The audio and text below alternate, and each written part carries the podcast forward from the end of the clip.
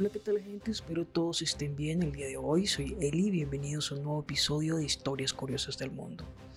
Han pasado ya 125 años desde que se celebraron los primeros Juegos Olímpicos modernos, eso fue en Atenas, Grecia, en abril de 1896. Por aquel entonces las mujeres no podían participar en ninguna disciplina, pero los tiempos evolucionaron y apenas cuatro años más tarde, en los Juegos Olímpicos de París en 1900, las mujeres tuvieron también su merecido lugar en esta importante cita deportiva. Hoy les hablaré un poco del origen de los Juegos Olímpicos.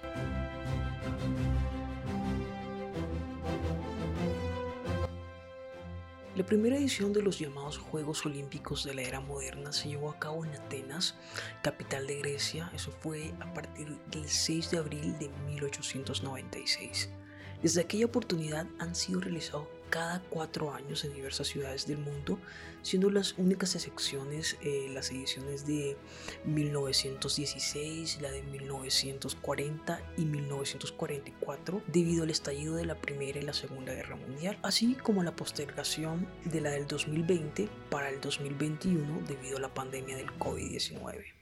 La evolución del movimiento olímpico durante los siglos XX y XXI ha dado lugar a varias modificaciones en los Juegos Olímpicos. Algunos de estos ajustes incluyen la creación de los Juegos de invierno para deportes invernales, los Juegos Paralímpicos para atletas con algún tipo de discapacidad y los Juegos Olímpicos de la Juventud para atletas adolescentes. Los Juegos Olímpicos de invierno se realizaron por primera vez en 1924 en la localidad francesa de Chamonix originalmente realizados como parte del evento de verano y el COI, que es el Comité Olímpico Internacional, los consideró como un evento separado retroactivamente y desde esa fecha comenzaron a realizarse en el mismo año que los juegos originales. Posteriormente, con el fin de potenciar el desarrollo de los eventos invernales, el COI decidió desfasar la realización de los Juegos Invernales a partir de Lillehammer en 1994. Y desde esa fecha los Juegos Olímpicos de Invierno se realizan en los años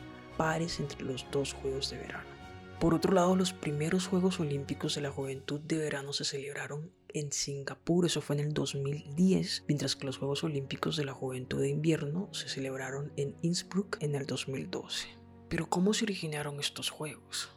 Bueno, los Juegos Olímpicos modernos tienen obviamente un fundamento en los Juegos Olímpicos antiguos y son llamados así por celebrarse en la ciudad de Olimpia.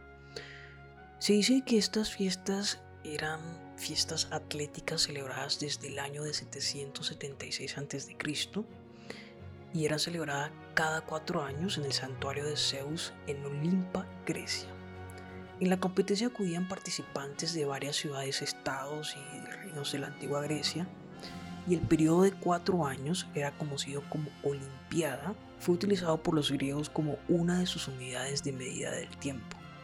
Pero el origen de los juegos se remonta muchos siglos atrás. El historiador griego Pausianas contó que Heracles y cuatro hermanos corrieron a Olimpia para entretener a Zeus cuando acababa de nacer y como Heracles fue el primero en llegar, ganó y le colocaron una corona de olivo en la cabeza. Así fue como empezó la celebración de los Juegos Olímpicos en honor a Zeus, según cuenta la leyenda. Pero también hay otra teoría, la del escritor griego Pindaro, y esta dice que fue uno de los hijos de Zeus que construyó el primer estadio olímpico en honor a su padre. ¿Cuál de las dos sea la verdadera? Hasta el sol de hoy no lo sabemos. Lo que sí es cierto, los antiguos griegos celebraban sus Olimpiadas durante más de mil años antes que se prohibiera. Y muchísimos años después, en 1859, un rico empresario griego decidió retomar los Juegos Olímpicos y volvieron a celebrarse. Pero esta vez las competiciones se realizaban en una plaza de Atenas y solo competían atletas locales. Pero este señor no se rindió Además empezó a reconstruir el estadio de Panianaiko para que pudieran celebrar los Juegos Olímpicos allí en un futuro. Y ya para 1896 en Atenas se celebraron los primeros Juegos Olímpicos con atletas de 14 países diferentes y en aquella época solo había 9 deportes olímpicos. Luego de esto, la siguiente edición de los Juegos Olímpicos se celebraron cuatro años después, eso fue en 1900 en París y por primera vez pudieron participar mujeres. Y desde entonces hasta el 2012 en Londres se han celebrado ya 30 Olimpiadas. Como había comentado anteriormente, hubieron tres que estuvieron que cancelarse por las guerras en Europa. Pero más allá de ser un evento deportivo mundial, los Juegos Olímpicos también conllevan un impacto económico y social en los países y ciudades sedes donde se celebran. Diversos economistas se muestran escépticos sobre los beneficios económicos de la organización de los Juegos Olímpicos, haciendo hincapié en que tales mega eventos a menudo tienen grandes costos mientras producen relativamente pocos beneficios tangibles a largo plazo. Sin embargo, los Juegos Olímpicos parecen aumentar la exportación del país sede, ya que como sede o incluso como candidato envía una señal de apertura comercial. Por otro lado está el lado controversial. La venta de la marca olímpica ha sido motivo de muchísima controversia y el argumento es que los Juegos se ha convertido en algo indistinguible de cualquier otro espectáculo deportivo comercializado. Por ejemplo, durante Atlanta de 1996 y Sydney de 2000, las ciudades estaban inundadas de empresas y comerciantes que trataban de, de, vender mercancías relacionadas con las Olimpiadas. Y para ese momento, el COI indicó que trataría de arreglar esta situación para evitar la sobrecomercialización de las ediciones futuras. Y otra crítica muy fuerte sobre los Juegos Olímpicos es que son financiadas por los países y ciudades anfitrionas por lo cual el COI no incurre en los costos, aún así controla todos los derechos y beneficios de los símbolos olímpicos. Y el COI también tiene un porcentaje de todos los ingresos de patrocinio y difusión. Sin embargo, hay investigaciones que han demostrado que el comercio es un 30% mayor en los países que han albergado algunos Juegos Olímpicos. Además de esto, eh, está la otra parte donde se presentan los boicots y es que desde la creación de los Juegos Olímpicos modernos en el 96, o sea, 1896, solo los contingentes de Grecia, Australia, Francia, Reino Unido y Suiza se han hecho presente en todas las ediciones. Y si bien algunos países no logran participar, ya sea por falta de atletas clasificados o por no estar afiliados al COI, algunos optan por diversas razones, en estos casos, boicotear los Juegos. Por ejemplo, el Consejo Olímpico de Irlanda boicoteó en Berlín, eso fue en 1936, debido a que el COI insistió en que su contingente debía unirse al Estado Libre de Irlanda para representar en una sola a toda la isla de Irlanda. También diversos países boicotearon los Juegos Olímpicos de Melbourne, eso fue en 1956, que fueron Países Bajos, España y Suiza, se negaron rotundamente a asistir a causa de la represión soviética de la Revolución Húngara, eso fue en 1956. Sin embargo, estos tres países enviaron competidores a los eventos de ecuestres celebrados en Estocolmo. Por su parte, lo que fueron Camboya, Egipto, Irak y Líbano boicotearon debido a la guerra de Sinaí. También está China, la República Popular China hizo lo propio porque a Taiwán, República de China, se le permitió competir en esa edición. De igual manera, los Juegos Olímpicos se han utilizado como una plataforma para promover ideologías. Por ejemplo, está lo de los nazis. La Alemania nazi quiso retratar al Partido Nacional Socialista como benévolo y amante de la paz cuando Berlín fue sede de los Juegos, y eso fue en 1936 a pesar de que los utilizaron para mostrar la supuesta superioridad aria. Otras controversias como el dopaje, el sexismo, racismo e incluso muerte se han presentado y se siguen presentando en estas competiciones. Para comenzar, por ejemplo, en la parte del dopaje, en el siglo XX muchos atletas olímpicos empezaron a usar drogas para mejorar y aumentar sus habilidades atléticas. Por ejemplo, en San Luis en 1904, a Thomas Hinks, medallista de oro en el maratón, su entrenador le dio estricnina.